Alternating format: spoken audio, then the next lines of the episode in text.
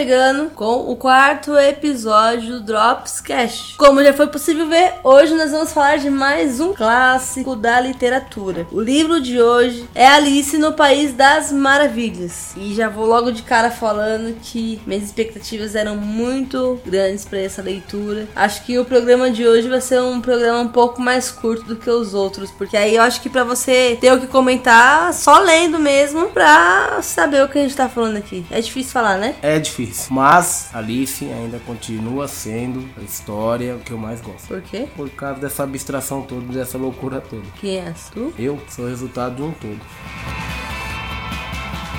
Eu sou a Cida Lucena e começo assim. Você poderia me dizer, por favor, qual o caminho para sair daqui? Depende muito de onde você quer chegar. Ah, não importa muito onde. Bom, nesse caso, não faz diferença por qual caminho você vá. Desde que eu chegue a algum lugar. Ó, oh, esteja certo de que isso ocorrerá. Desde que você caminhe bastante. Então, William, siga em frente. Algum lugar a gente vai chegar. Vambora. Não importa onde, mas você vai, vai encontrar um povinho meio louco aí no caminho, mas você vai chegar lá no final. Isso me lembra uma música do Engenheiros do Havaí que fala que a dúvida é o preço da pureza. E é inútil ter certeza. Nesse caso, ela paga pela curiosidade. Mas talvez seja a dúvida. Ela tem a dúvida, só que a curiosidade faz ela avançar. Também não dá pra ela voltar pela toca do coelho até ela passar pelas experiências que tem que passar. Então, ela só pode seguir adiante.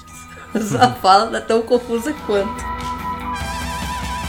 Meu nome é William Cachopo e pergunto a todos: quanto vocês querem descer na toca do coelho? Quanto for possível. É, eu acho que cada um tem um limite para descer na toca. A toca ela é infinita. O problema é que quanto mais você desce, mais você quer descer. É igual aquele doce que você gosta. Quanto mais você come, mais você quer comer. Quanto mais você descobre, mais você quer descobrir. E aí, o negócio vai ficando complicado. É, toca do coelho. Ela é aquela jornada que todos nós fazemos e buscamos muitas vezes sem saber como chegar em algum lugar. Porém, todos nós, quando nascemos, já caímos na toca do coelho. E ainda estamos caindo. Já nascemos predestinados a entrar na toca do coelho. Uns vão entrar menos, outros vão entrar e nunca mais vão sair. Sim. E outros nem vão entrar. Vai deixar, deixa a vida me levar. Então, quando deixa a vida me levar, mesmo assim você tá na toca do coelho. Só que você não tá ligando pros caminhos que você vai tomar. Você não vê os sinais. Não tem aquele sofrimento todo. O livro que a gente tem em mãos não é nem um livro. Nossa, que livro lindo, que edição linda. É um livro que eu comprei no sebo do Colégio Objetivo. Ele tem 120 páginas apenas, tem algumas ilustrações de Peter Neal, não sei se essa é a pronúncia correta. E é uma edição comentada. Então eu comprei ele por conta do valor que estava bem acessível. E eu acredito que o conteúdo que seja não é diferente do que a gente encontra por aí para comprar. O livro foi escrito pelo Charles Dodson, que ele ficou mais conhecido conhecido pelo pseudônimo de Lewis Carroll. A história ela, ela surgiu de um passeio de barco no ano de 1962. Em 1864, o manuscrito ele ficou pronto e somente em 1865 o livro foi lançado e passou a ser vendido comercialmente e se tornou um clássico. É interessante ressaltar antes da gente se aprofundar aí na história de que o livro ele faz parte do gênero literário nonsense. Sendo assim, pode-se entender que é uma expressão ligada ao sem sentido, ao absurdo, ao contrassenso, ao sem sem nexo. E aí, após entender sobre tudo isso, você vai poder entender o que o Lewis Carroll falou na sua forma de escrever. E é possível perceber que a Alice, ela muitas vezes a leitura ela vai parecer sem sentido. Você vai ter que voltar para reler. Eu, eu acho que foi uma sacada muito boa. Tem gente que vê até casos de autismo na leitura do livro de Alice por conta do relacionamento dela com a Dinah. Eu, talvez o meu conhecimento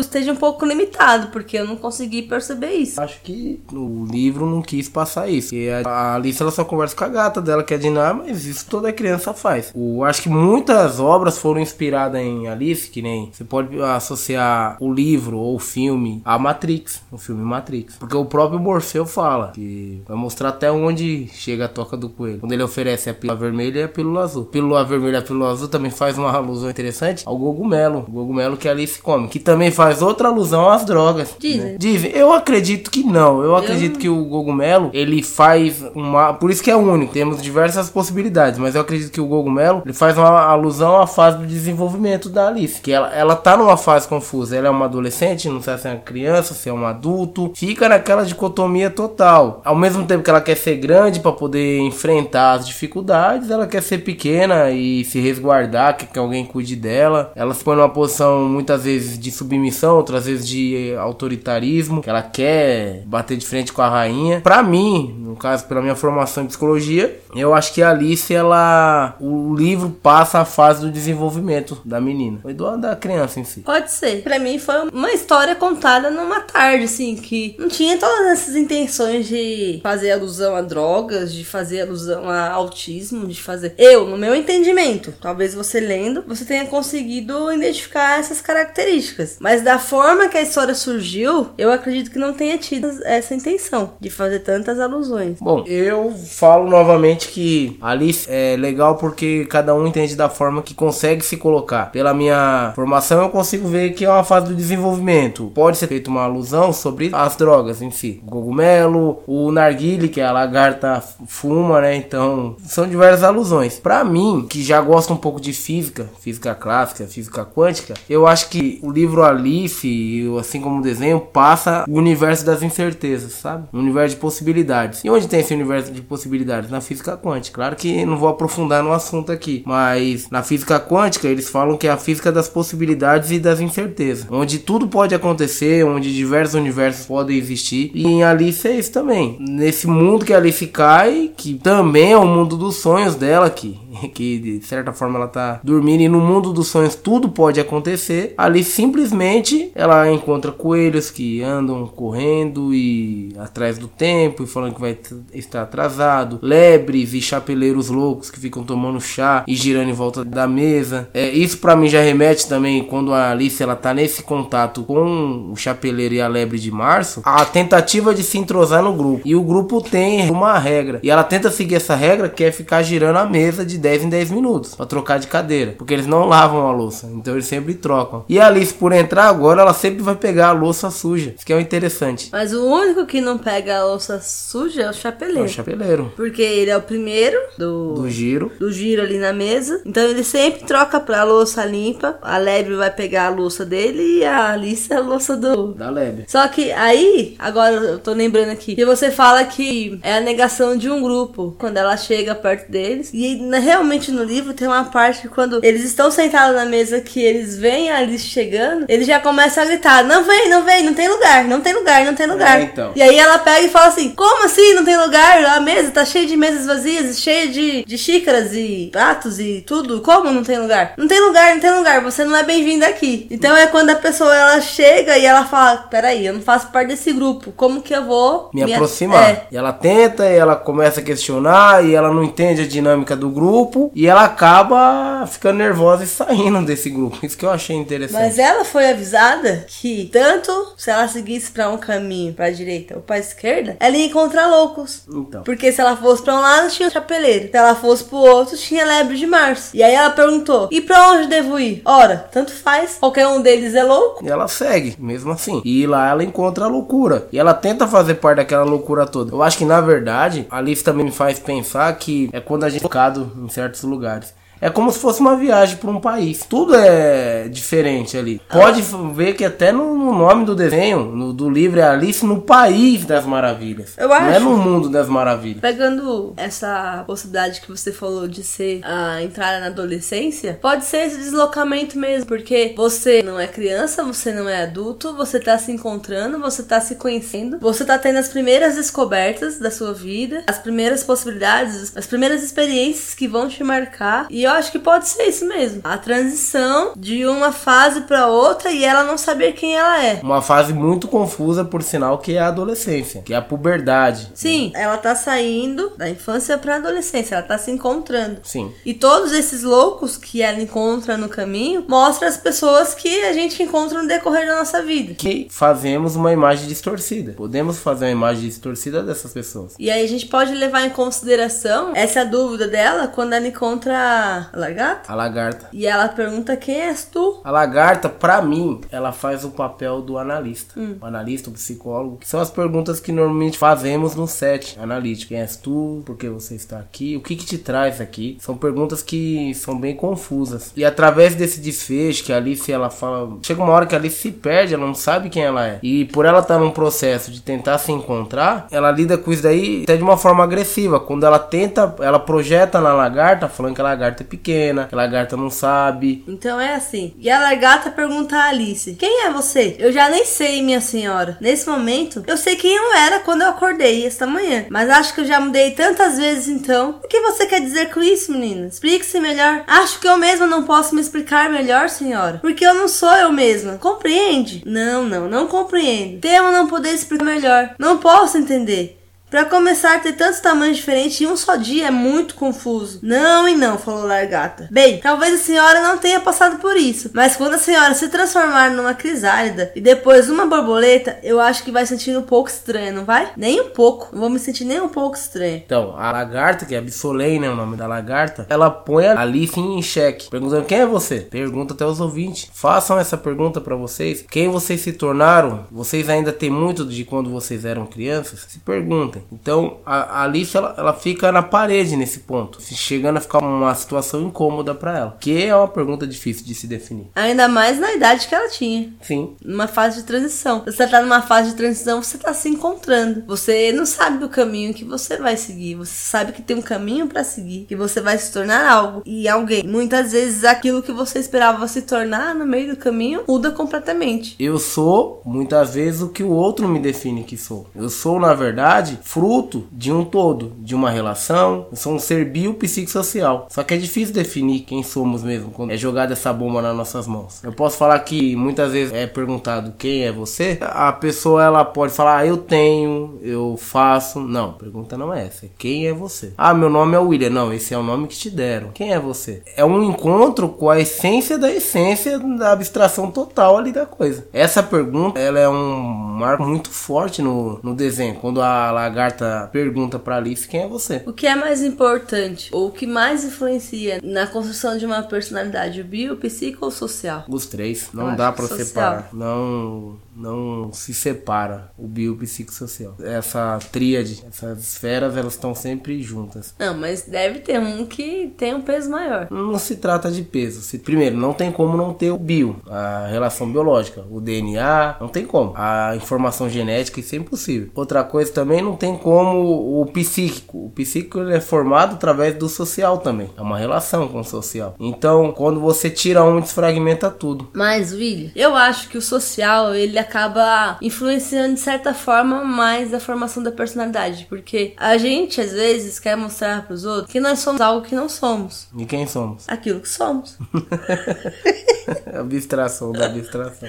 Não, mas tipo assim, às vezes eu quero mostrar pra você uma pessoa que eu não sou, porque eu quero te agradar. Então, dependendo da situação em que eu tô vivendo, pronto, é as personas que você fala. O William tem a máscara quando ele tá dentro de casa. O William tem a máscara da persona dele quando ele tá na rua, quando ele tá dando aula, quando ele tá atendendo. Então, o social, ele influencia no seu biopsico. Sim. Então, ele influencia mais do que os outros, porque você sabe que você tem um psíquico, mas você sabe que pra você estar bem naquele lugar, você precisa vestir a sua máscara, se adaptar pra conviver com aquelas pessoas. Que aí é o que eu vejo mais presente no caso da Alice, ela vestindo uma máscara pra tentar entender cada um, cada ser que ela encontra nessa história, nesse caminho. Compreendo. Porém, pra você colocar uma persona, a persona ela é inconsciente. Você não, você não, não é igual uma roupa, uma armadura. Você tem ela de acordo com a sua adaptabilidade Nossa, no lugar. existe essa palavra? Existe essa palavra. Adaptabilidade. Adaptabilidade.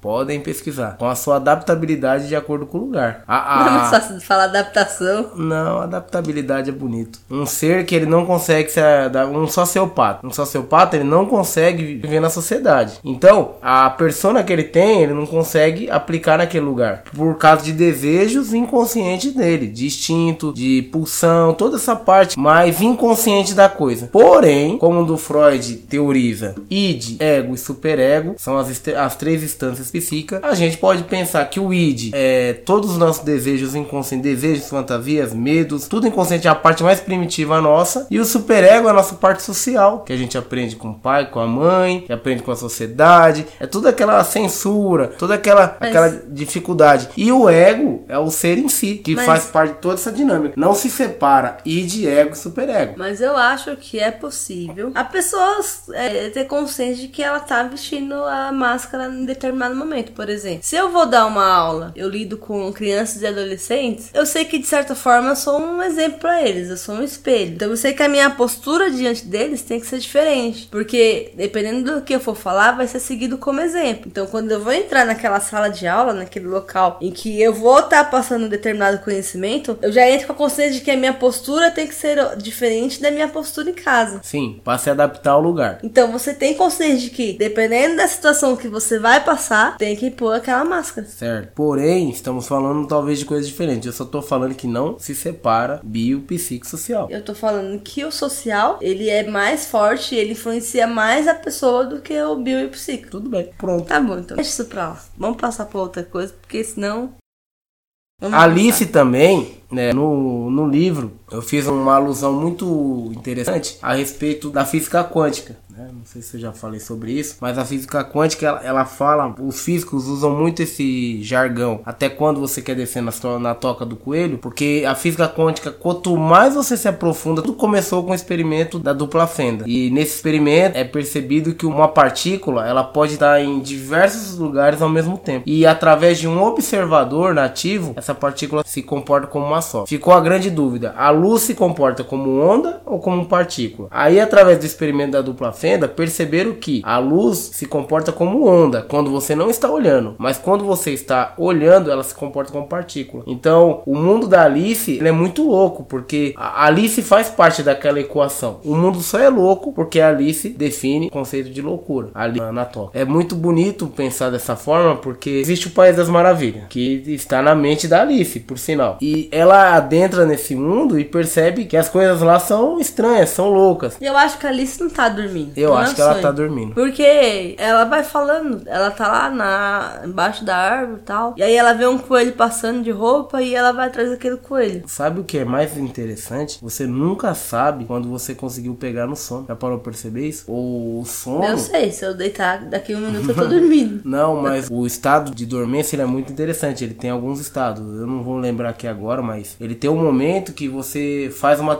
É uma fronteira que ninguém sabe quando isso acontece. Entre o acordado entre a vigília e o dormir e o sono. Esse estado de sono, até no filme A Origem, ele fala que a pessoa nunca percebe quando ela dormiu. Não se percebe, não é um botão que liga e desliga. Ali, se pra mim, ela está dormindo. E quando ela volta, ela acorda, simplesmente ela acorda. Sabe por quê? Eu acho que não tá dormindo porque ela lembra. Ela lembra das conversas, Sim. ela lembra das coisas que aconteceu. Sim. E um sonho, você não lembra? Você não lembra do seu sonho inteiro. Pronto. É mais interessante ainda, ó. Você fez eu lembrar de uma coisa interessante. Que a Alice é desconexa as aventuras dela. Quando ela tá num lugar, ela já tá em outro. Quando ela tá numa situação, essa situação simplesmente acaba, ela tá em outro. Então, ao meu pensar, ao meu ver, ela lembra de fragmentos do sonho. Por isso que é tão confuso o sonho dela. Todo mundo naquele sonho dela são personagens que remetem alguma coisa nela, sabe? A Rainha de Copas pode trazer na cabeça dela esse enfrentamento da mãe que a menina tem com a mãe nessa fase. É o mundo da Alice.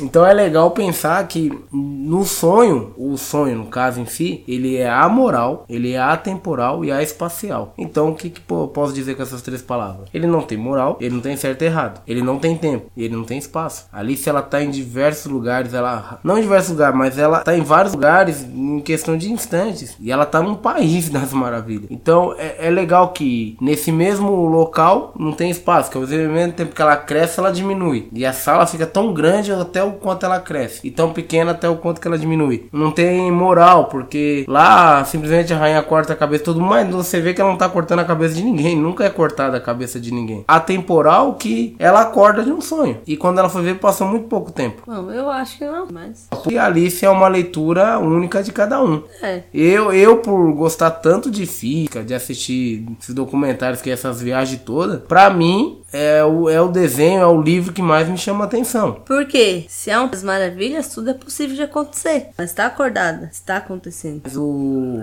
o sonho, ele é um país da sua mente. Eu posso. Num sonho eu posso fazer o que eu quiser. É, Alice é complexo. É, é complexo. É psicodélico. Acho que a gente já falou coisa complexa demais. Vamos falar um pouco dos personagens? Sim, vamos. Eu fico só chateada porque eu fiquei na expectativa do, da hora do chá pra ver o Felizes Aniversário. Pra mim, pra mim. E não aconteceu o Felizes Aniversário, aconteceu somente o chá. É, essa parte é colocada no livro. Não é colocada no livro, quer dizer, mas no desenho ela é uma parte muito significativa. Porque eu fico feliz em saber que eu tenho 364 desaniversários que eu poderia comemorar do que comemorar só um aniversário. Eu acho que é muito mais. Você mais ganha mais viável, comemorando você ganha 364 do que comemorando Sim, um. hoje mesmo é meu desaniversário. E o meu também. E seu aniversário foi ontem. Parabéns pelo seu desaniversário. Parabéns pelo seu desaniversário. que hoje também é meu desaniversário. Sabe o que isso me faz pensar? Que muitas vezes a gente se escraviza, a gente espera, sendo que a gente pode viver e curtir o aqui agora. Por que, que eu tenho que esperar sábado e domingo pra ir pra uma balada? Será que eu não posso ir numa segunda? Por que, que eu tenho que esperar meu aniversário se eu posso comemorar meu desaniversário? Sim. Por que, que eu não posso comprar um bolo? Ou... Por que, que eu tenho que comemorar um ano de vida se eu posso comemorar um dia de vida? Sim. Mais um dia de vida. Ou seja, a gente tem que dar mais valor. Não esperar passar um ano inteiro pra lembrar, caramba, passou um ano. Mas sim comemorar cada dia que você levantou e pôs o pé no chão. E foi lá e perdeu tempo, ou ganhou tempo, ou perdeu dinheiro e ganhou dinheiro. É, eu acho que isso deixa bem claro o quanto é importante valorizar o aqui e o agora. Não vou esperar você chegar ao seu mês pra eu dizer que pode você, que é um feliz aniversário, bom dia, boa tarde, boa noite. E que eu me preocupo com você. É melhor eu falar todo dia. Pelo menos um dia que eu deixo sem falar, pode ser no dia do aniversário. É claro que também não vai ter aquele peso simbólico de ter um único dia num ano, que é uma data especial onde você espera ansiosamente, mas eu acho que é mais viável comemorar os desaniversários. É que o,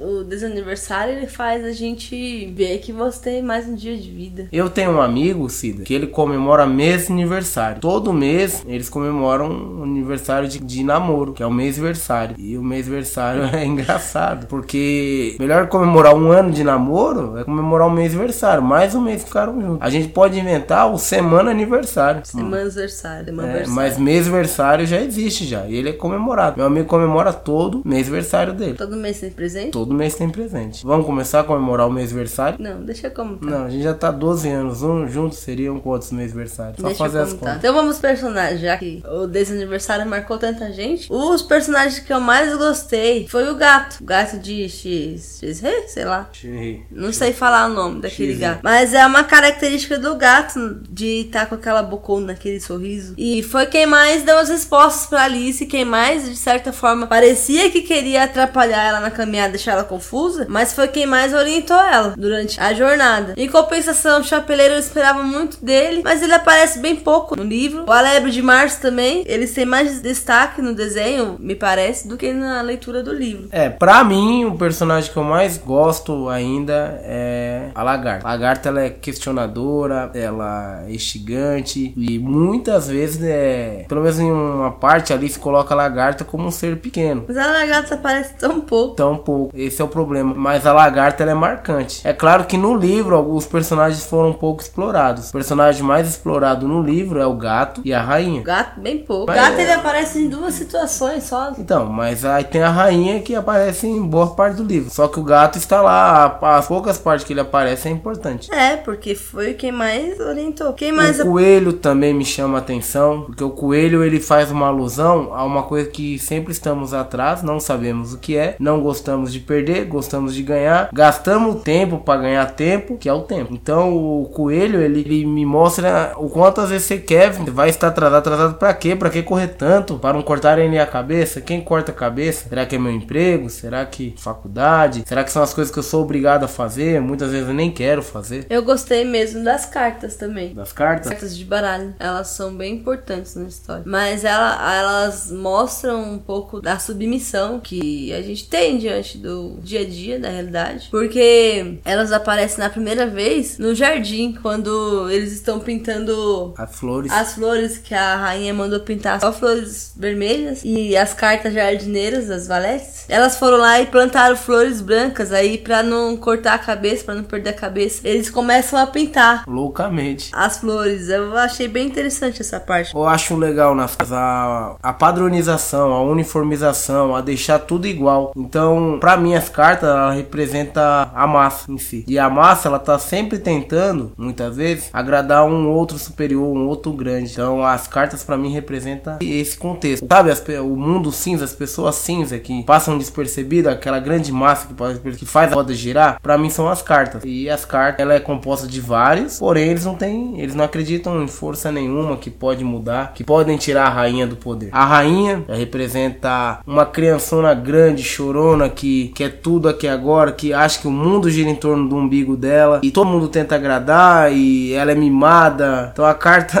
a carta não, a rainha, para mim ela representa todo essa esse rei na barriga. Tanto que a rainha é aquele egoísmo, aquele egocentrismo de cada um. Então a rainha me remete a isso. Os poderosos que não se preocupam com a massa. Ou faz do jeito dele ou. ou... A rainha é o Trump.